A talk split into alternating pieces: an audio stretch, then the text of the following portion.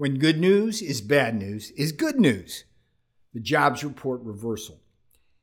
Hi, Peter Navarro here with our weekly economy and market wrap for the week ending October 6th, 2023.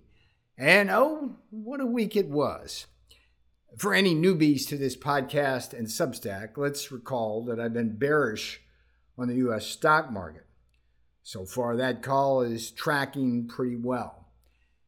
Over the last two months, the S&P 500 peaked at about 4,600 at the end of July and closed today at about 4,300. It's about a 7% haircut for a 401k or IRA holding the quote market. Of course, this was not a straight line fall, but rather quite a volatile one marked by a strong bear market trap push back to around 4,500 on September 1st. During this time, cash has certainly been a safer bet as short term money market rates are grinding out a riskless 5% nominal return, roughly offsetting any losses to your capital from inflation. Meanwhile, during this two month period, the leveraged triple short of the S&P 500 that I like to watch, the exchange traded fund SPXU, has gone from about 10 bucks to a close today of $11.77. That's around an 18% gain. Of course, these are the kind of grim, bearish statistics that the touts on CNBC and Fox Business and Bloomberg love to ignore. Instead, they tell you to, quote, buy the dip, unquote. But in this case and in these times, that is just dippy in my judgment. Come now to the big news items of the week. For starters, over last weekend, we had a piece of what was supposed to be good news that was supposed to rally the stock market. This was then House Speaker Kevin McCarthy's deal with the Democrat and RINO Devils to kick the debt ceiling can down the road for yet another 45 days.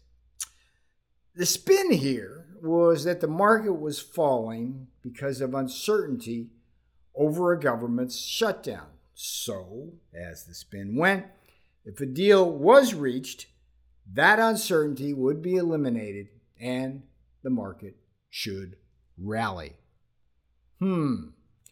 Well, McCarthy got his deal, but the market fell anyway. And so did the feckless McCarthy fall from the speaker throne several days later. Uh, if you know me, you know it's good riddance. My own view is that both the bond and stock markets would, if not rally, at least stop their bleeding if in the next 40 days or so, Congress actually comes up with a bipartisan deal that would significantly reduce the massive budget deficits projected annually over the next 10 years. It is this prospect of being driven over a fiscal cliff by a profligate Biden White House and Democrat slash RINO Congress that is now raising inflationary and recessionary expectations in a classic 1970s stagflation scenario. Now, here was the good news is bad news is good news item that we should treat with caution. It started in Friday AM before the market opened as the jobs report blew away estimates. Employers not only added 336,000 jobs in September, the most since January, it was also close to double, double that of median estimates of the number. Meanwhile, the unemployment rate held steady at 3.8%. Of course, on this seeming good news, the market tanked at the open. Analysts saw the good news as bad news as it increased the probability of yet another rate hike by the Fed at the November meeting. Yet, yet, hours later, the market had a change of bad news heart, and the S&P 500 underwent a massive bullish reversal, rising 1.18% on the day with a more than 2% swing overall. What are we to make of this? Simply that the blowout job numbers are also signaling a blowout real GDP economic growth number for the third quarter. The Atlanta Fed is predicting 4.9%, a full two points higher than the blue chip forecast consensus for real GDP. If real GDP growth is that fast, it must also be the case that there will be robust earnings. And since stock prices are driven by earnings, this may be why the market decided on Friday to buy, buy, buy. My takeaway from this bullish reversal is that we are not back to a bull market, but rather back to a trading range market where any short side speculation may get your fingers singed, and any long side speculation will likely have a short shelf life. No pun intended. Why might this be so? Simply because a real GDP growth rate of nearly 5% is both totally unsustainable and totally inflationary.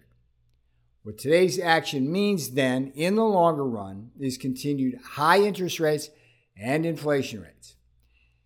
And by the way, as bad as the stock market has been over the last several months, the bond market has been far, far worse since Joe Biden got into the White House it is in absolute freefall, suffering multi trillion dollar losses and massive percent haircuts, even worse than the bond market routs of both 2008 and 1981. The mechanics are pretty simple. Bond prices are inversely related to the inflation rate. So if you own, say, a 10 year bond and the inflation rate rises, the price you could get for that bond in the market falls. So, as interest rates under the Biden economics regime have climbed from near zero to over 5%, bond portfolios have been hammered. In fact, it was the losses on the value of bonds that triggered the recent banking crisis. So, the next time your broker or a CNBC tout says bonds are, quote, safer, unquote, than stocks, tell him au contraire, mon bozo. By the way, I should note here that my biggest nerd laugh of the week came from an article in the financial press in which one bond market analyst was praying for a stock market rout because that would be the only way bonds could become relatively more attractive in this rising interest rate environment.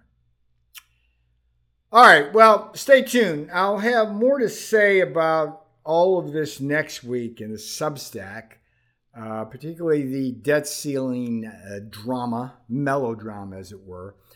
For now, that's it. This is indeed a time to very pay very close attention to the financial news, and please be very careful with your nest egg in these difficult times.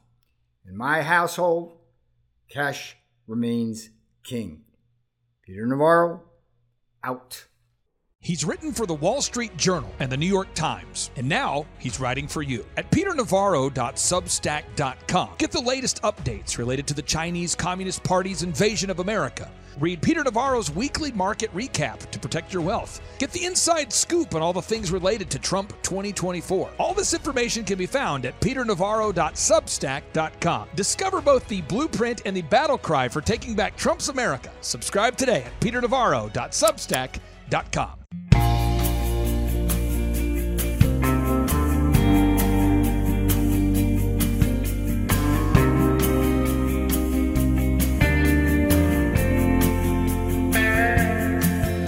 around and tell me what you see. Every day, more people in the street. Said I used to work in a factory. Right now, I don't work for anything.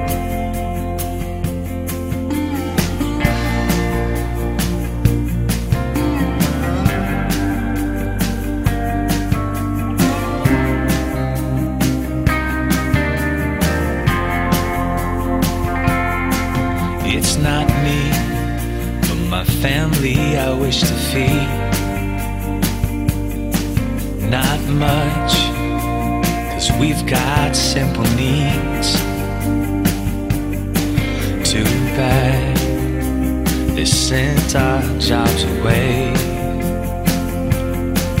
As the CEOs get richer and our jobs all move offshore, we go to the store and spend our money.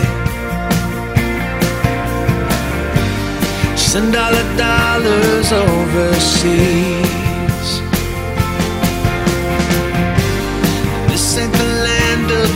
And honey. This is the land of trading